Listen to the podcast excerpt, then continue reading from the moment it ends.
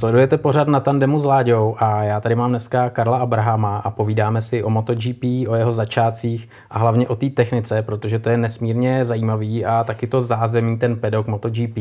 Když třeba jsme se bavili o těch různých motorkách, tak ty vlastně jedeš kolikrát totální hranu. A mě zajímá, jestli si vždycky jel hranu tak, jako že si riskoval, anebo jestli jsi měl vždycky rezervu tak nějak o těch sto procent, že ještě tam máš třeba devadesát a jedeš jistotu tak, aby si dobře zajel, anebo si musel opravdu riskovat, aby si nějaký ten čas měl dobrý. Když řekneš, že sto procent, nebo když řekneš, že sto jedna procent je jistý pád, jo, tak samozřejmě na sto procent nemůžeš jet, protože to prostě nedáš. Jo?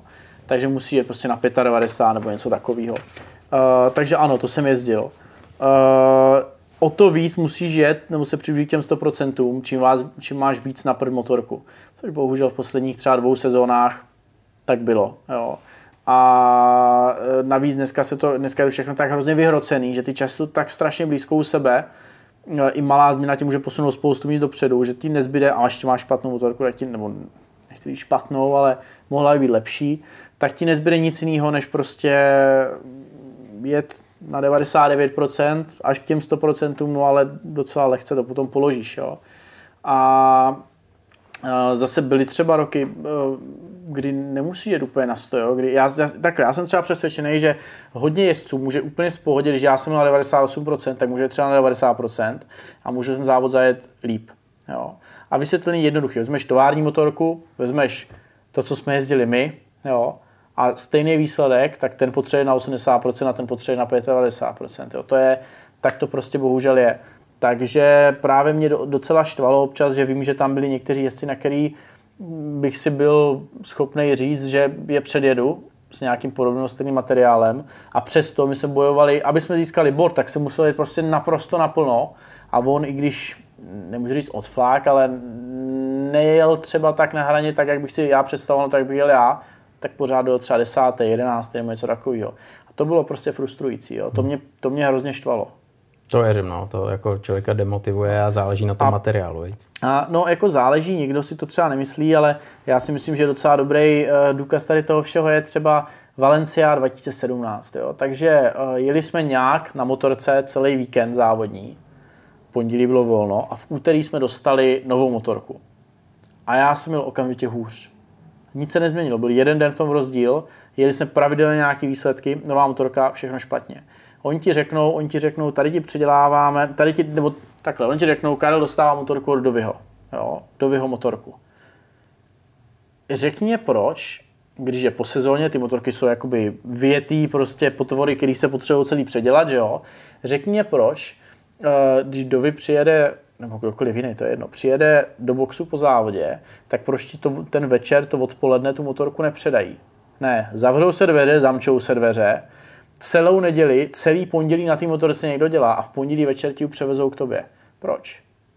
No víš, jako ta spojka to nemusela vydržet, tyhle to není o spojce, že to nemusela vydržet. Jako za prvý to vydržela určitě a za druhý tam bylo prostě všechno překopané. Jako jo. Takže jo, ty sice máš na tom rámu takhle nalepený A D nula jedna nebo nula dva, nebo já nevím, který, kolikátý rám jel, jo. To je pravda, ale jako oni na tom den a půl něco dělali. Jo. A takhle to, je, takhle to prostě funguje, no, takže uh, bohužel, jo. A vidíš to u spoustu jezdců, Rabat, Rabat třeba nejezdí vůbec špatně, nejezdí vůbec špatně a tuhle sezónu je to tragédie, on je poslední ze všech, jo, každý závod, nebo v vozovkách to říkám samozřejmě, tam výchylky, ale je poslední, jede špatně, ale on není vůl, on není blbec, on umí jezdit na motorce, není mistr světa, víme, že jo, jako jo. A teďka z nějakého důvodu prostě se nehodí úplně do portfolia, abych řekl, nebo já nevím, jo, a, a už to není to, co to bývalo, jo. A to se furt ukazuje doprava, doleva, jednou někomu fandíš, pak jde špatně, řekne, že je blbec, ale ono to jako úplně nemusí vždycky být, jo. Je to tak, no, je to tak. Hele, já když teď ještě se vrátím třeba k Argentině, tenkrát to si byl nějak na Ducati, já nevím, jak dlouho si jel tu Ducati. A to byl ten první rok, co jsem se vrátil, jestli ten, myslíš ten, tu kvalifikaci. No, ten začátek tvůj, když jsi přišel na Ducati, tak si tam měl perfektní výsledky od plného začátku, že jo, to bylo perfektní A Kvalda v Argentíně druhý místo, to byla totální pecka, že jo, už předtím si bojoval o perfektní umístění v top deset, že jo, takže dokážeš no. tam vnímat ten rozdíl v tom materiálu, který si tenkrát měl dispozici? Rozhodně dokážu, protože celý rok dvacet sedmnáct byl relativně dobrý, jo. Uh, tam jsme bojovali s Bautistou, vlastně on jako byl na tom ten defektu, myslím, líp, no já si to nepamatuju přesně, ale uh, jeli jsme relativně jako nějak tak podobně, nebo nedaleko od sebe a na, pamatuju si to, jasný, jako dobrý, druhý místo, to bylo trošku přestřelený a uh, podařilo se mi to, bylo to štěstí i bylo to všechno se vším, no. Ale do toho posledního kola jsem prostě dal úplně všechno, Márquez jel kus přede mnou, já jsem ho nechtěl nechat popojet ani kousek, riskoval jsem, bylo trošku sucho mokro, padlo to tam jako super, jo. Mohl jsem taky skončit na zemi, jasně, že mohl. Uh, byl to, byl to dobrý výsledek, byl to skvělý výsledek, ale zase nebyl to úplný výstřel, výstřel, no výstřel, tady to je špatný přirovnání. Nebylo to úplně, nebylo to úplně jako ten víkend uh, nějaký neobvyklý, nějaký, že by to byl skvělý výsledek z ničeho nic, protože tuším v pátek jsem byl třetí nějaký terén, nevím jestli druhý nebo první jsem byl třetí, byl jsem okolo té desítky a tak, takže to nebylo jako, že by jezdil furt dvacátý a pak najednou druhý, jo. My jsme se tam pořád nějak tak motali, kvalifikace z toho vyšla jako ten nejlepší trénink, co byl, jo. Pecka, jo, tam to bylo super. A já říkám, celý ten, celý ten rok byl dobrý, tam byly nějaký sedmý místa, tuším dvakrát nebo třikrát, jo, jo. Zase s Janonem a s dalšíma, už si nepamatuju, s kým jsem tam vším bojoval, v Asenu, na dalších prostě závodech. Byla to prostě dobrá sezóna a motorka byla víc než slušná. A já jsem to všude říkal, hej, ta motorka úplně něco jiného, funguje, je to dobrý. Pak jsem přeskočil právě v té Valencii, jak jsem ti říkal, tu druhou a já jsem říkal, a tak tady je problém, jo. Ale ten problém jsme nemohli vyřešit, respektive nám nebylo dovoleno ho řešit. A ty no. jsi věděl, jaký je to problém? To věděli všichni, to není jako úplně, nebo jeden z těch problémů, to není komplexní, to není jedna věc, to je vždycky komplexní, že balíček, no. Tam je toho víc, ale zásadní problém byl to, že motorka, tak teďka, ať to dobře počítám, takže vlastně dvě tisíce osmnáct jsem jel dvě tisíce šestnáct. dvě tisíce šestnáct motorka byla vyvinutá na křídlech, mm-hmm. který potom pravidlama museli odstranit, takže je odřízli. Ta motorka byla nějak vyvážená s tím, že ten tlak toho vzduchu je poměrně velký, že ten zbytek vlastně dováží, dováží ten vzduch, jo? Nebo ten, ten tlak, tlak. Že jo? Ten, hmm. přesně tohle. Takže, takže bez toho byl velký problém. Ta motorka prostě nefungovala, nezatáčela. Oni to dali jenom předek. Pryč a nic neřešili už. Jo, no, v podstatě jenom to udělali. Jo, něco s pérováním a takové věci samozřejmě se řešilo, ale, ale ta motorka na to prostě nebyla postavená. To byl velký problém. Když jsme tomu chtěli nějak pomoct, tak nám to bylo zakázáno, že na to nesmíme hrabat, jako jo, na určitý věci, jo. E, takže, takže tam prostě byl okamžitě hnedka z fleku zásadní problém, jo. A najednou vidíš, že se třeba z bojů o desátý místo posuneš na jednu a sedmnáctý a nic neudělal jinak, jo? Tam je masakr, že vlastně u tebe desátý, sedmnáctý místo je hrozný malý rozdíl jako v čase, že jo? Vy jste tam všichni neskutečně vyrovnaný a tam přesně tyhle malič, maličkosti hrajou strašný, strašný vliv. Mají, jo, je to jo, pravda, to udlá strašně moc, ale jo, a ono je to více věcí, jo? Určití výrobci nebo určitý fabriky ti můžu dát třeba o tisíc pět set patnáct set otáček míň, než dají továrně a jako důvod ti udají, že to je kvůli bezpečnosti, aby nezničil motor. Řekneš, hele, jako to chcete říct, že továrně riskujete, že nedojedete závod, protože dáte o patnáct set otáček víc, neodpoví ti, jo. Prostě, prostě nemáš o patnáct set otáček víc, jo. A teďka, když se podíváš na ten balík těch věcí, právě dvě motorky jsou stejné vedle sebe. Když se podíváš detailněji, tak zjistíš tam otáčky, tam, tam jiný pérování, Uh, trošku jiná spojka, uh, zjistí, že třeba mají trošku jiná kvality, tam ještě přeskládaný, jeho, který, který ty nedostaneš, jo? A to jsou třeba věci, které vidíš. Jo? A jako dal bych ruku do ohně za to, že tam je třeba spoustu dalších věcí, které nevidíš, jo? Které jsou uvnitř toho motoru, nebo, nebo i třeba toho rámu, jakým způsobem je, já nevím, svařovaný, nebo z jakých materiálů, jo? Je tam prostě tam potom takový detailíky, ty je nevidíš, ale pak je to zase prostě balík čtyřicet, padesát, možná sto malých detailů, jo. No a to už ten rozdíl udělá. Vem si, že se bavíme o tom, že když v každý zatáčce pojedeš o desetinu rychleji, tak z posledního závodníka uděláš prvního. Jedna desetina, jo. Proč máš, já nevím, patnáct zatáček, to je vteřina a půl, tak vteřinu a půl ti to udělá na kole, když jsi desetinu. Desetinu nepoznáš, jo. Takže uh, takhle to tam je. A já teďka ne, to nevstavuju k sobě, jak to bylo u mě, jo. Ale, ale vůbec, třeba u toho Rabata teďka, nebo u ostatních jezdců, kteří třeba někdy se to zdá, prostě ten na to nemá, ale Oni věci nemusí být vždycky úplně tak, jak, tak, jak se zdají, nebo tak, jak jsou prezentovaný. Černý nebo bílý. To přesně jsem tady měl jednu otázku. Jestli vlastně ty znáš svoji motorku na sto procent. Neznáš. Uh, nikdy jsem neviděl rozdělaný motor, dovnitř nikdy nevidíš, ale ono je to úplně jedno. Jako znám tu motorku, vím, jaký jsou plusy, mínusy, vím, co má třeba i za problémy. Uh, navíc, když jdeš takhle na hraně, tak ty máš dvě motorky, ty dvě motorky nikdy nejsou úplně stejný. Jo? To se mně nikdy nepodařilo, aby ze, pardon, že se stejným nastavením měla jedna i druhá motorka, jako stejný vlastně by se chovala stejně. Není to tak, jo. Ale samozřejmě v porovnání třeba s Petručiho uh, Baňájovou, Millerovou, Dovyho motorkou, to nemáš tušení. To je jako, znáš svoji motorku, ale já nevím, jestli ta druhá, něco, jak jsem ti před chvilkou vysvětloval, něco málo vidíš nebo zjistíš, ale spoustu toho nevíš. Jo. Hmm.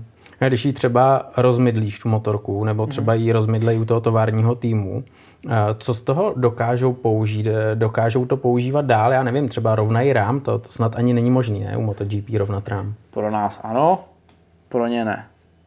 Takže je možný, že tu motorku odstroje. Ale jednou, rám... jednou byl takový příběh, teda já nebudu říkat, s jakým to bylo výrobcem, protože nechci, aby to...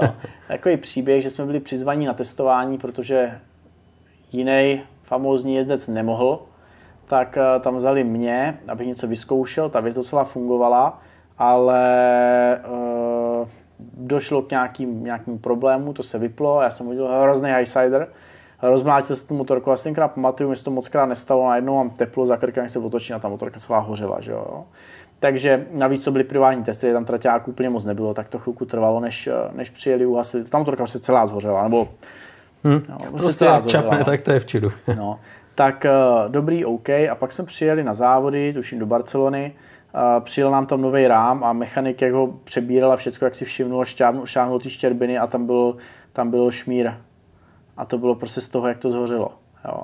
A teď si řekneš, oni, a to je dobrý, my jsme to proměřili, je to dobrý. Řekneš, hele, tady platí se tolik peněz, jedeme tak strašně na limitu, každá desetinka hraje roli. A vy nám dáte rám, který prošel nějakým jakože žárem, jo. To prostě nemůže mít úplně stejné vlastnosti. Já bych to řekl jako like, aspoň minimálně. Já jo, taky, to, hele, já tomu nerozumím, jo, že to nemůže mít stejné vlastnosti úplně, jo. Rozum, že? No a, a tak takový věci se tam třeba dějou, jo. Ale ty s tím nic neuděláš, jo. Prostě ne, to je v pohodě. Jo, takže ano, rámy se rovnají, rámy se svařujou uh, pro satelitní týmy nebo, nebo takový, jako jsem byl já, jakože Avintia, Aspen a tak, jo, tak tak tím to prostě svařují a rovnají, pokud to jde. Samozřejmě ne, vždycky to nejde. Zase úplný prasány, abych zase nikoho nepomlouval, to zase ne. Pokud je to prostě vyhlínou, vyloženě zlomený, tak ten, tak ten rám jde a hmm. musíš si koupit novej. Musíš si koupit novej, ty. Máš vůbec třeba přehled, kolik co stojí? To, to nejde vyčíslet ani, ne? Něco, něco mám přehled, kolik stojí, ale jako úplně zase bych nerad říkal blbosti. Já si vždycky dával jako příklad, že jedna brzdová deska, potřebuješ logicky čtyři, tak stojí pět CDček, to uh. máš dva tisíce euro za, za set. Jedna, uh, jeden kotouč stojí pět tisíc euro. Ty a kolik destiček který... třeba za ten víkend jako... No, to ne moc, ty, ne ty, moc, karbo, ty karbony že... neničíš moc, jo. Ale jako samozřejmě musíš mít, já nevím, třeba na závod, jako jo, ale, ale ne, že by to odcházelo úplně moc rychle. Uh, a ten, takže ty desky, teda ty kotouče stály pět a tuším, že teďka nevím, jestli ten třmen jeden nebo oba zase, abych to nepřeháněl, ale stál desítku. Hmm, takže jo. Když si člověk odvodí od toho třeba rám, že jo, kivku a vím, tak že dále. Tak... Brzdový, brzdová sestava stojí tolik, když si koupíš jako top motorku dneska z obchodu, tak to stojí brzdová, přední brzdová soustava jako na, hmm. na žipičko. Ale zase, oni se samozřejmě používají, ty karbony vydrží docela relativně dlouho, nezničíš to jen tak, ale když vyjdeš do kačírku a oprýská ti to, oprýská ti do kamínky, tak třeba továrna už by to nepoužila. Jo. Takže zase, když vidíš kotouče, který berou oni a kotouče, který berou třeba ty satelitní týmy, tak tam je prostě v tom rozdíl. Nejsou třeba úplně nový. Jo. Hmm. No právě ty karbony, že jo, mají úplně jiné vlastnosti, jak jsi říkal, musíš je umět zahřát a pokud je nezahřeješ, tak nemáš šanci vůbec se svíst a vím, že jako v minulosti, já nevím, devadesátá léta, tak se třeba nějaký novináři dokonce svezli na dvoutaktní pětistovce, co jezdil Rossi a podobně a dneska to není možný kvůli právě brzdám a pneumatikám. Je to tak, brzdy pneumatiky jsou jako velká věc v tom, ale já podezírám, že tam toho bude víc, to není jenom kvůli tomu. Jako někteří ty novináři jsou opravdu zkušení a umí, umí na motorkách, které si myslí, že by to bylo zvládnutelné, ale už je to nějaký rok, co oni prostě řekli, že nebo přestali dělat ten, tu akci pro ty novináře, to bylo většinou v pondělí, že jo, po, po Valencii, kdy se jezdilo, a prostě to nedělá. Tam bude něco víc, proč nechcou, nechtějí. A, ale jo, jako je těžký opravdu s těma pneumatikama, s těma brzdama vůbec s tou motorkou zacházet. Není to, není to jednoduchý.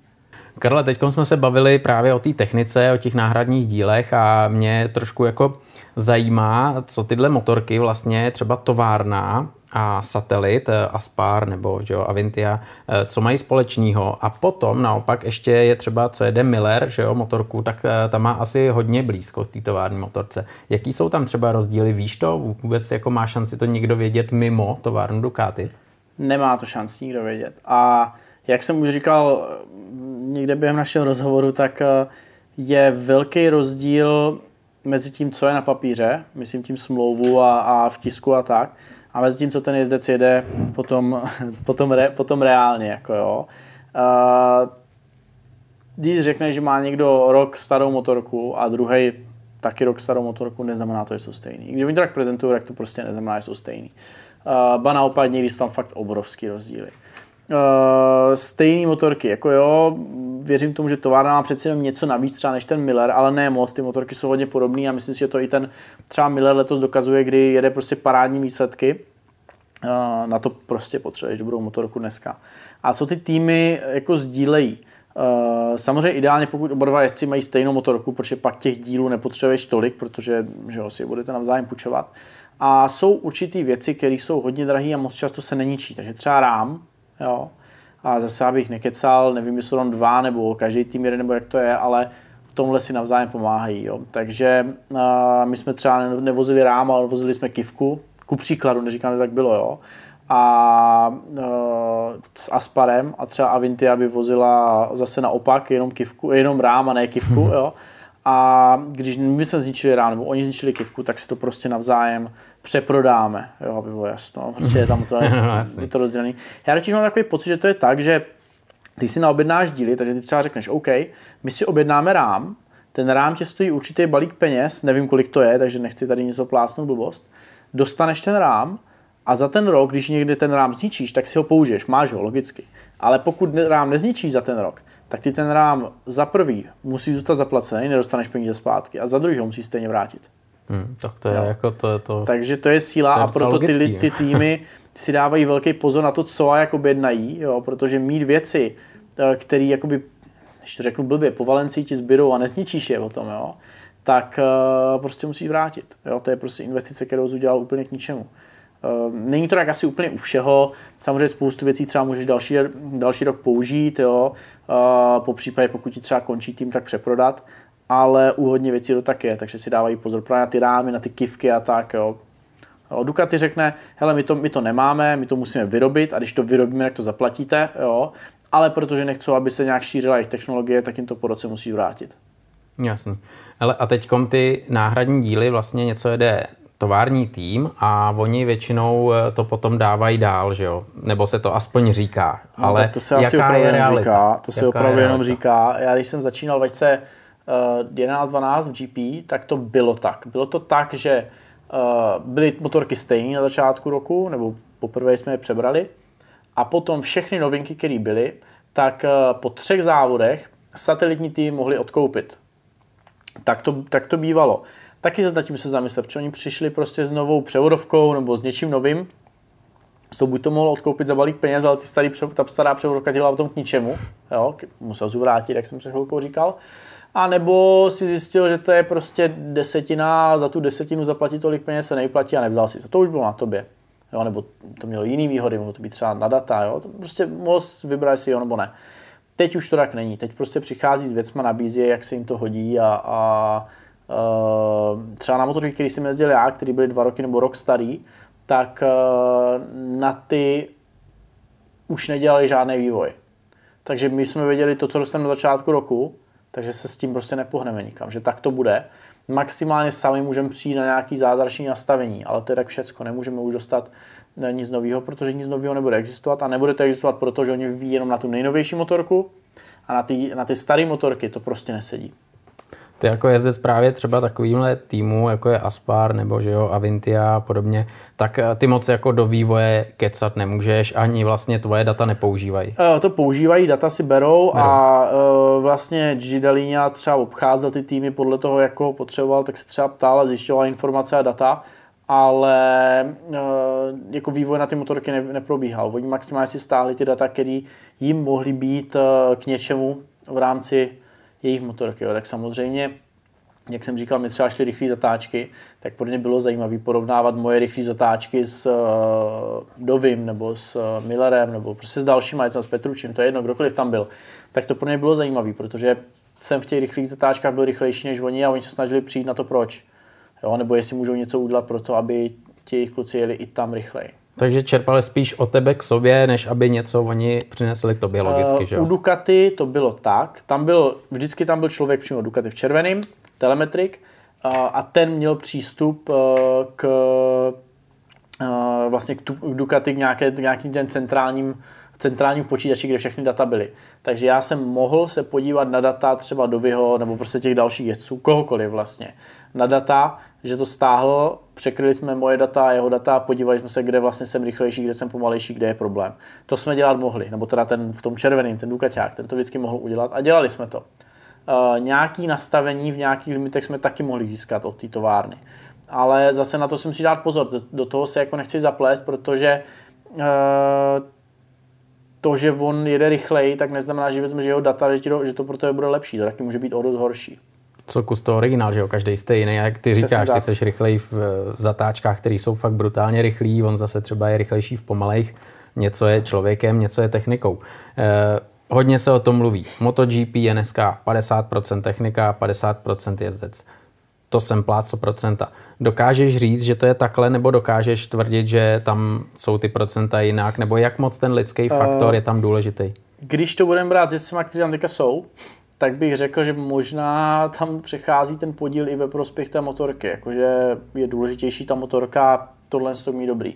A říkám to proto, ne, že by, ne, že by uh, každý blbec mohl na tu motorku sednout a být mistr světa, to vůbec ne.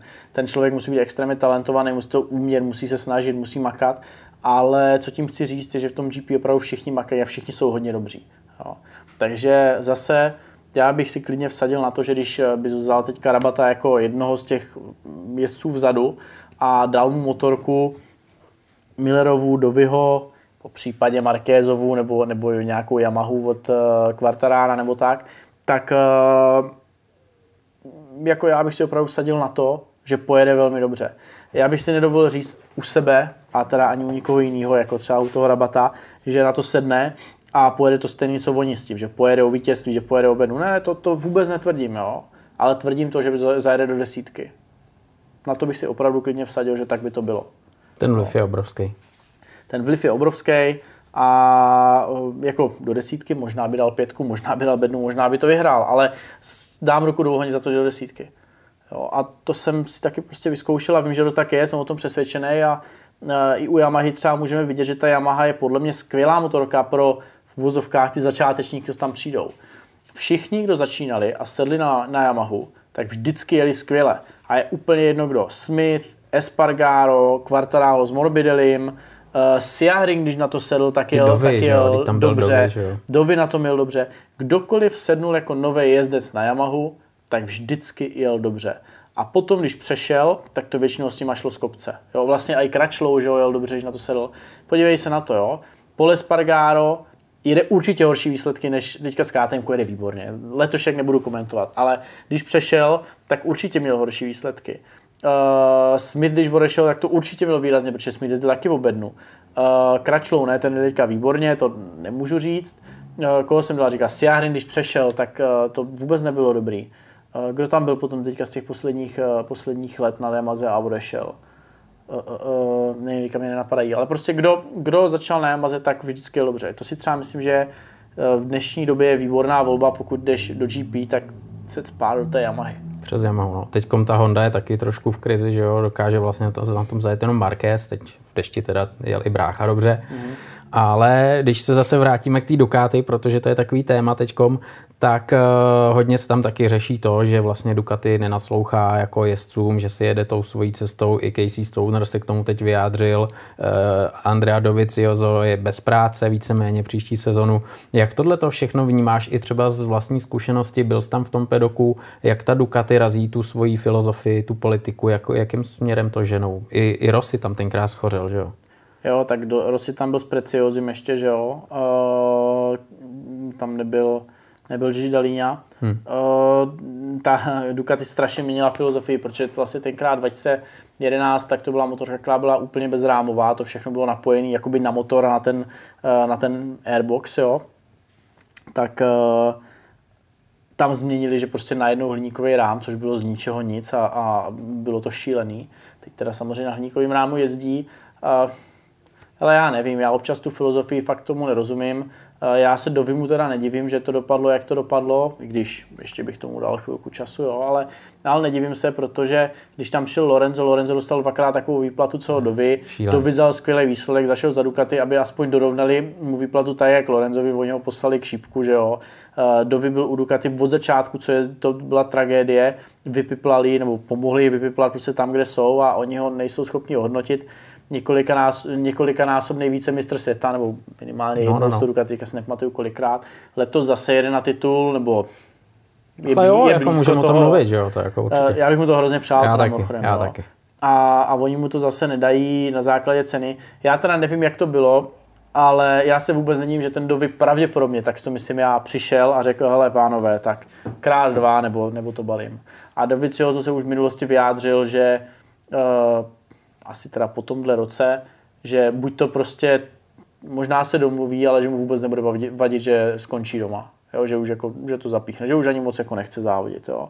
Takže já se mu vlastně vůbec nedivím. On podle mě přišel na Dovyho cenu, Ducati s ním chtěla smlouvat, on jim řekl, ne, bude to takhle nebo nic, tak Ducati řekla nic. Což zvláštní i bylo, že Ducati řekla, že uh, po závodě v Red Bull Ringu oznámí, jako, jak to bude dál, a z ničeho nic v sobotu ráno, nebo v sobotu před Kvaldou, nevím už přesně, kdy to bylo, tak Ducati řekla, ne, kašel, na to končíme. Jo, to je takový, bych řekl, neprofesionální, že měli teda počkat po tom závodě, tak jak to bylo domluvené všechno. Takže podle mě tam bylo, tam bylo nějak něco emotivního v tom, horký hlavy, víc, no, že prostě se tam podle mě nějak dohádali hrozně a, a ti na základě toho řekli, aj kašel, na to končíme a všude to rozeslali. A to, to si mysl, tak si myslím, že to bylo, možná ne, ale... Ale jako to. Má to hlavu a patu, že jo, to jako každopádně. Mě by taky zajímalo, testovací jezdci, že jo. Továrny používají třeba jezdce, kteří ukončili kariéru, jako je teďkom třeba Pedrosa, mm-hmm. tak pracuje pro K T M, že jo, místo třeba jezdil celý život Hondu.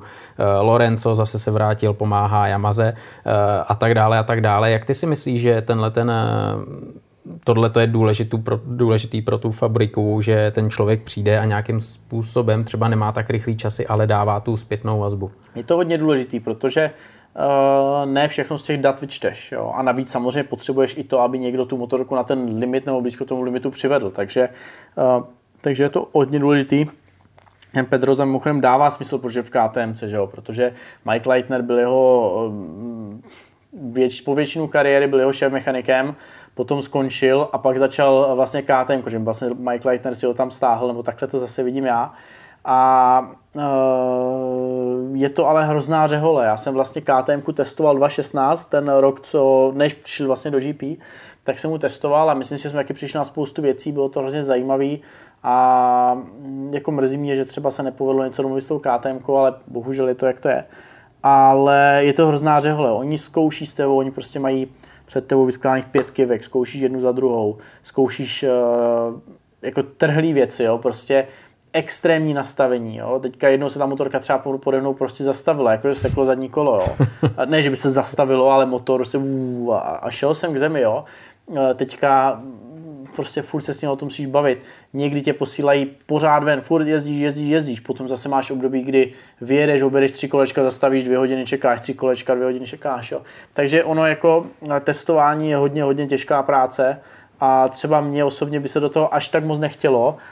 Samozřejmě, co lidi motivuje? To, že se můžeš dostat zpátky do G P, nebo že můžeš závodit, anebo, nebo peníze lidi motivují taky velmi dobře, že jo? Takže, určitě, takže takovýhle věci, jo, asi by se o tom dalo přemýšlet, ale ale jako nechtělo by se mi do toho úplně. Ale a vidíš třeba různý přístup, jak jsi zmínil K T M, třeba Ducati, protože jak víme, tak ty jsi jezdil K T M si vyzkoušel, jezdil si Ducati, jezdil si Hondu a jezdil si vlastně i Aprilii. Aprilku, no. Aprilka to bylo C R T, tuším, že jo, to jo. byla taková jakoby sice MotoGP kategorie, ale motorka no. trošku jo, no. někde jinde, že jo, nebyl no. to takový ten prototyp.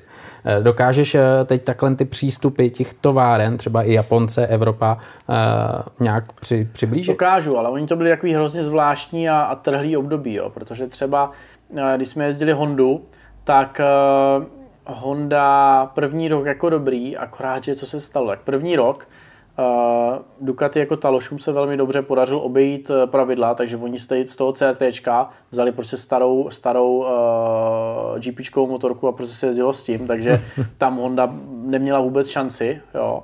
Druhý rok měla Honda obrovský problém s továrnou, takže se úplně přestali zajímat o nějaký C R T nebo Open, nebo jak se to tenkrát jmenovalo, a starali se, starali se vlastně o továrnu svoji, aby jela dobře. Pak jsme šli na Aprilku, tak tam byl Gigi Dall'Igna, který uh, ta Aprilka šla takhle nahoru, bylo to super, Alex Espargaro tam tenkrát jezdil s Depuniem, tuším, jo, a fakt to začalo, začalo vypadat hodně dobře a my když jsme přešli, tak, uh, tak on to zapíchnul a šel k uh, tomu, k Ducati právě, jo, Gigi Dall'Igna. A to nikdo nečekal tenkrát. No, to nikdo nečekal. Uh, samotnou Ducati vlastně jedenáct dvanáct, když jsme jezdili, tak uh, tam se to taky strašně měnilo s těma rámama a tak. No a vlastně tady po těch sezónách s Ducati, s Apriliou, s, s Hondou uh, jsem se rozhodl, že na to kašlu a že končím a našel jsem si místo v superbajkách. A to taky bylo prostě t, šílený, protože my jsme podepsali smlouvu, že jedeme na Yamahu, protože Milwaukee, tenkrát B S B Čech, britský superbajku, přecházel do World Superbikes, do V S B K a na Yamaze, ze kterou měli zkušenosti, ze kterou měli výsledky, ze kterou uměli. No, podepsali, domluvili se všechno a tak. A ve chvíli, kdy už bylo pozdě na cokoliv, tak oni řekli, hej, um, mění se podmínky a bohužel prostě, nebo bohužel, nejdeme do Yamahy, ale bude to, bude to Bavorák. Jo. Což vzhledem k tomu, že nemají žádné zkušenosti s tím, neměli žádné zkušenosti s tím Bavorákem, žádný tak velké zkušenosti, tak to byl prostě velký problém. Hmm, takže to byla taky kapitola sama o sobě, že jo, tenkrát Milwaukee, asi to pamatuju, že jo, takže, takže superbajky, to tam byla taky kapitola. Tam jsme měli tolik technických problémů, já jsem v životě tolik neměl. Jako když řeknu, že každý druhý trénink se nám motorka zastavila na trati, tak to jako určitě nepřeháním. Ty jo, to se těšíš na závody, viď? Potom. No, to bylo šílené. Hlavně nevěděl, co o tom máš čekat. Ta motorka se z ničeho nic vypínala, nebo přerušovala, nebo uh, se mi prostě totálně odpojily všechny kontroly uprostřed zatáčky. Uh, jako stalo se to strašně moc tam a většinou to bylo na elektronice, většinou jsem měl problém s elektronikou, jo. Pokud máš sto procent víc zatáčku, rychlou zatáčku vykroužit. Byl to, byl to problém, byl to problém, no, velký. Hmm, to se s tím člověk jako hodně jako blbě jako rovná, když třeba vezmeš potaz nějaký svoje zranění, který, se, který si během kariéry měl, tak uh, bavili jsme se na začátku jako malej kluk, když, když se tamhle pořádně jako vyflákal, tak hmm. uh, si se nějak musel jako s tím srovnat, ale v MotoGP na to není čas. Ty musíš, ty musíš Není, skočit. Musíš sednout a je hned. No, jako opravdu to doslova funguje tak, že sedneš na skútra, ten tě doveze do boxu uh, a ty hned se dáš na druhou motorku a hned jedeš a hned se očekává, že jo, jo, tak se oklepe jedno, dvě kolečka, ale, ale pak už zase zpátky jako do toho maxima. Takže to není jednoduchý. Ale je to něco, na co člověk zvykne. Samozřejmě jeden, dva pády v životě člověka poznamenají, ale dvě stě pádů už to nezhorší. Tam už prostě k tomu máš nějaký postoj a umíš to. Samozřejmě rozdíl, když se někde v vozovkách jako přizabiješ, nebo si hodně ublížíš, tak to samozřejmě tě může posunout zpátky. Jak fyzicky, jakože tě to někde bolí, tak i, i psychicky, že to prostě nezvládneš. To se může stát, ale, ale většinou už... Což profík. Jo, přesně tak. Což profík. Teď vlastně si nakousl to, že máš první, druhou motorku. A já když vidím ty dvě motorky v boxu, mm. tak mě hrozně zajímá, jak jsou nastavený. Jestli když nastavuješ první motorku, tak mezi tím ty mechanici šroubujou druhou, aby byla stejná jako ta druhá, anebo zůstává v nějakým jiném setupu. Jak kdy? Někdy jsou obě dvě... Mluvám se. Všichni vyvolávají. Klidně si to vyřeš a můžeme pokračovat. Ne, ne, ne. Uh... Někdy jsou obě dvě nastavený jakoby podob, stejně, anebo, nebo podobně, tak abys přijel, skočil na druhou a jel. Někdy je jedna nastavená na mokro, druhá nastavená na sucho, vypadá to, že jo. Před závodem je většinou to dělaný tak, že ty vyjedeš na jedné motorce, druhá nachystaná přesně stejně, akorát třeba s trošku jetýma gumama, protože už ti nezbývají v alokaci jakoby nový, tak, tak máš ji připravenou. A ve chvíli, kdy se odstartuje závod, tak to okamžitě předělají na mokro. I když je hezky, protože kdyby náhodou, jo. Takže to jsou, to jsou varianty před závodem, no, to jsou varianty jako před závodem, který si dělám, varianta, která se dělá před závodem. A během těch tréninků, jak potřebuješ, někdy je druhá motorka třeba je rozdělaná, že se nepočítá s tím, že se na ní pojede, jo. Nemusí to nutně být po pádu, jo. Může to být, je na tom třeba najít moc kilometrů, nebo naopak moc málo a chceš tím připravit na kvaldu a nechceš na ní jet, jako jo. Takže, takže záleží, jaký zrovna máte cíl v tom tréninku daným. Takže jasně, že když máš tyhle dvě motorky a přeskočíš na druhou, tak tam okamžitě vnímáš rozdíl, protože ty jsi zvyklý tip-top, pérování, motor. Někteří všechno. To tak nemají, ale i když ty motorky byly stejně nastavení, tak, nastavený, tak jsem v tom viděl rozdíl. Ale stane se někdy i ta věc, že oni ti uh, nastaví dvě motorky úplně odlišně jinak a ty se na nich cítíš stejně. No, a to je, to je větší problém. Proč? To je to čtvrtý, ale jiný člověk během třech minut. Uh, Lidi mě chcou, víš, jak to je. Já vím, teď jsem tě naháněl půl roku. Ne, jako někdy je to opravdu, a to je nepříjemný, to je blbý, že vezmou dvě motorky, nastaví, nastaví prostě, nebo takhle, vezmou motorku, ty na ní objedeš kus tréninku, řekne, že máš problém, oni jdou a jako extrémně ti změní nastavení, jo, ty vyjedeš a je to stejný. To je problém. A ještě větší problém, když se podívají na telemetrii a ono to opravdu stejný je i na té telemetrii. To je Protože, protože pak řeknou, hele, jakože třeba poskakování zatáčky, jo, ty jo, ale my jsme udělali fakt velkou změnu a to nic se nestalo. Prostě je to stejný, to není možný, jo. Tak, tak řešíš proč, jak je to možný, jo. Někdy to může být opravdu vědci, někdy je to v elektronice, protože to prostě kontroluje, díky tomu to odhopsává, někdy je to v tom nastavení to, toho podvozku, jo.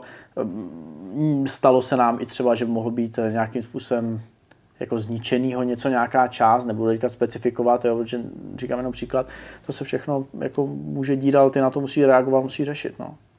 Teď, když se podíváme na mokrý a suchý nastavení, tak ty si jednu motorku připravíš na mokro, nebo oni už mm. mechanici vědí, jak mají upravit pérování, jakou mapu, že jo. E, jaký je tam rozdíl, nejzásadnější rozdíl mezi těma motorkami? Tak Uh... nejzásadnější rozdíl. Ty motorky jsou prostě připraveny, aby byly tip-top, tip-top na uh, svoje dané podmínky.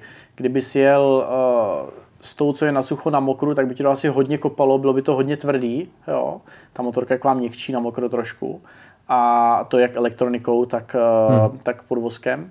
A zase, kdyby jel naopak uh, na mokré motorce na suchu, nebo mokré nastavené na suchu, tak Uh, by se to pro tebou hodně vlnilo, bylo takový celý měkký, například e, ty gumy, ty prostě nevydrží vůbec na suchu, to bereš pár koleček a úplně je zničíš, takže tam je, protože ta motorka je výkonná, je těžká, takže tam je problém, že když e, začneš na mokrých a začne to osychat, tak e, si musíš hodně dobře rozmyslet, jestli zajet, nebo ne, že to zajetí tě stojí třicet vteřin, že jo, takže jo, je to, je to no, prostě těžký. Motorek, že jo? Tam no, je ale vidět, že potom jezdíte tam, kde je voda, abyste chladili ty gumy, veď? Abys to chladila, abys vlastně S, s mokrýma gumama pojedeš rychleji na mokré trati, než na úplně suché trati. To se začne tak vlnit a všecko, že ty v end efektu budeš mít ten čas pomalejší, takže proto oni se snaží jezdit po mokru, když to jde, protože prostě potřebuješ čekáš chladit, ale ono to líp funguje.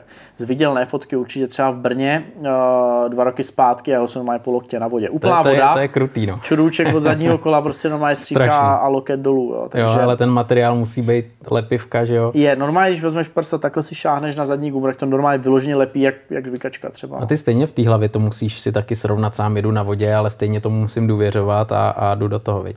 Na vodě, na vodě, když uděláš chybu, tak za ní víc platíš, jako půjdeš k zemi. Jo. Je to zábavnější podle mě to ježdění, zvlášť máš dobrý gumy, ale je výrazně jednodušší udělat tu chybu a ta chyba prostě většinou nese větší následky, než když uděláš chybu na mokro, na suchu. A brzdy tam máš vpředu, nemáš? Uh, bejvali, bejvali to normálně ocelový disky, ale teďka už většina jezdců jezdí stejně karbony. Tak proto tam mají ty chrániče. Ale ty karbony musí být zakrytý, protože jinak je nezahřeješ a nebrzdí. Tak to je, a nevím to je vlastně proč, protože mě přišly ty ocelový, ocelový disky jako úplně v pohodě. Nepřehřívají se, ne, nebyl s tím problém, nevím proč. Uh, se od toho upouští, jezdí se karbony. He.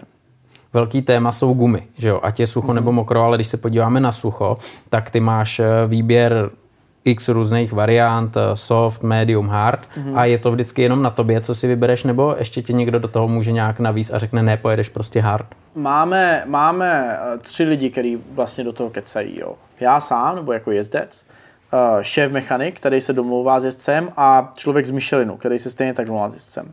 Člověk z Michelinu donáší informace o tom, jak to mají ostatní týmy, ostatní jezdci a co doporučuje.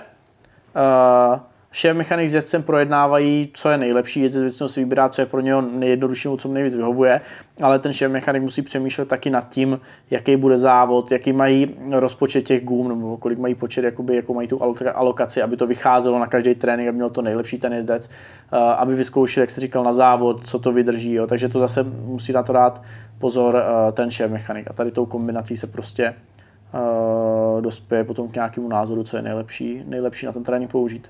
A ty ještě poslední chvíli nevíš, co kdo jede, je to vždycky na tobě, co bereš a nemáš šanci se podle někoho. Ono se do dneska pípá, že jo, ty gumy. Jo, oni mají takovou čtečku a pípnou tam čárový kód na gumě a to skočí do systému. A jak to skočí do systému, tak to všichni z toho Michelinu, potažmo třeba i ty na televizi, když se díváš, tam skáče, tak díky tomu víš, co jede ten on za pneumatiku. Takže on jak to napípne, tak ten náš Micheliňák, třeba co je u nás v boxu, tak už vidí, kdo co má.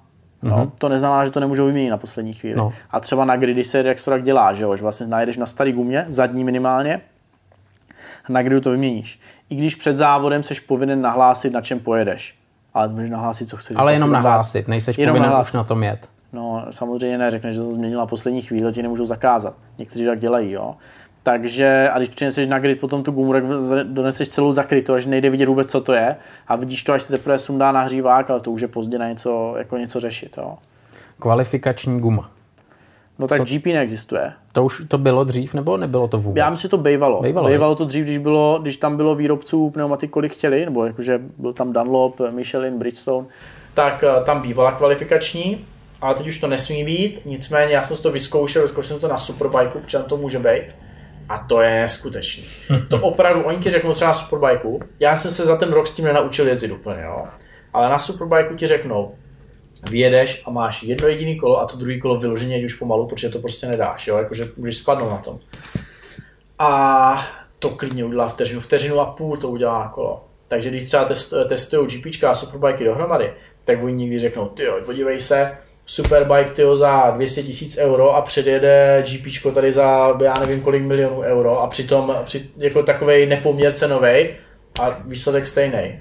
No ale jako ono opravdu ta, ta guma udělá tak strašně moc, že jako to je díky tomu, kdyby se to nasadilo na GPčko, tak budou další vteřinu a půl dole. No a když potom jedou kvaldu a třeba někdo říká, hele, já už jsem věděl, že mám gumu a můžu zajet jedno kolo a do druhého už mi to nedá, tak to je co za problém, nebo co se tam řeší? U nás? No. No, samozřejmě tu gumu sjíždíš, ničíš ju, takže uh, oni když chtějí, nebo čipíčka, když se zajet nejlepší kolo, tak tomu prostě dáš, co to jde a ty víš, že to další kolo, následující, nemusí to být vždycky do první, někdy to je třeba až třetí, ta nejlepší, ta, třetí kolo, ta nej, uh, guma jako nejlepší, hmm. no. Ale ty víš, že tam z toho vyjíždíš úplně maximum, a v dalším kole už budeš akorát riskovat, ale víc ty gumy nevyždímeš. Neznamená to, že nezajedeš lepší čas, protože jestli jsi něco podělal chvíli předtím, tak je jasný, že můžeš, jo? Ale, ale už ta guma nebude fungovat tak dobře. Ta guma vydrží další deset patnáct kol třeba, jo? Ale pojedeš třeba o dvě, o tři desetiny hůř a o dvě, o tři desetiny sám víš, dneska v G P znamená, že už nepojedeš na pole position, ale pojedeš o sedmé osmé místo. Takže, takže proto si i tak dávají pozor, aby ve správnou chvíli to prostě zajeli. Ještě se zeptám, Karle, co všechno vyčteš z displeje na motorce a co všechno ti dokáže tým hodit na displeji? Uh, ty se na to až tak moc dívat nechceš, jako jo. Tam samozřejmě tam informace jako otáčky a tak, ale to nepotřebuješ. Jsou tam takový ty letky, že jo, který buď to jdou z jedné strany na druhou, nebo se zbíhají doprostřed, abys přeřadil. A mm, to taky nepotřebuješ, protože a, když na tom sedíš každý den, tak už to vycítíš, ty víš prostě, a navíc kolo co kolo řadíš na stejném místě, takže prostě řadíš a nepotřebuješ už tolik ty letky. A, máš tam kvalt, což sem tam je dobrý, třeba řadíš do zatáčky a nějak do toho blbě kopneš a nejseš si úplně jistý, jak tam můžeš jako rychle mrknout. A, máš tam čas. Máš tam sektory, takže ti to ukazuje ty čtyři sektory, co vlastně pod, nebo ty tři sektory a výsledný čas, tak ti to ukazuje uh, jenom třeba minus nula celá dva, jakože víš, že jsi tím rychlejší, nebo, nebo nula celá dva, znamená, že jsi tím pomalejší, jo. Tak tohle ti to ukazuje, to je docela dobrý. A pak samozřejmě jsou tam ještě další informace, ale to fakt to nepotřebuješ tolik, jo. Ale potom jsou tam teďka relativně nově ty zprávy, které ti může posílat tým, respektive zprávy, které ti může poslat i Dorna. Vlajka, jo, že nějaká vlajka vyvěšená, nebo, nebo že je konec uh, tréninku, nebo že máš nějakou penalizaci. Jo, ještě bych málem zapomněl tři věci, které jsou tam důležité, jak to, ty mapy. Jo, že tam máš vlastně uh, napsané ty tři mapy, nebo ty tři pozici engine brake a map a traction control, tak to tam máš vypsaný a máš tam ten stupeň, na kterým zrovna seš, abys věděl, když přehazuješ, jo, co tam máš nebo co tam dáváš. Ještě taková další otázka, která mě hodně zajímá, protože ty jsi testoval K T M, že jo, jak jsme se bavili, jezdil si další tři značky. Jak je to třeba ve smlouvě nějaká mlčenlivost? Máš tam něco takového? Asi jo, nemůžeš říct úplně, co chceš. Nebo můžeš? Asi tam něco je, jako jo, asi opravdu už, ne, určitě tam něco je, tam je víc věcí, jo, tam je uh, mlčenlivost i o tom, mlčenlivost, nemyslím, tak dá říct, i o tom, že nesmíš komentovat, když se něco podělá na té motorce, tak co to bylo. Jo, měli jsme technickou závodu, tečka. Ale i když přesně víš, co to bylo, nesmíš to říct, jo. Nesmíš to ukázat, říct, specifikovat, jo. Nesmíš nikdy říct nic špatného na účet, ať je to fabrika, Michelin nebo cokoliv, jako s kýmkoliv spolupracuješ, tak nesmíš říct, jo, ti to podělali, jo, ty jo, měl jsem defekt na zadní gumě. Nesmíš to říct. Technická závada, tečka, jo, nesmíš specifikovat, za to jsou tam třeba pokuty. Jo, a asi docela velký.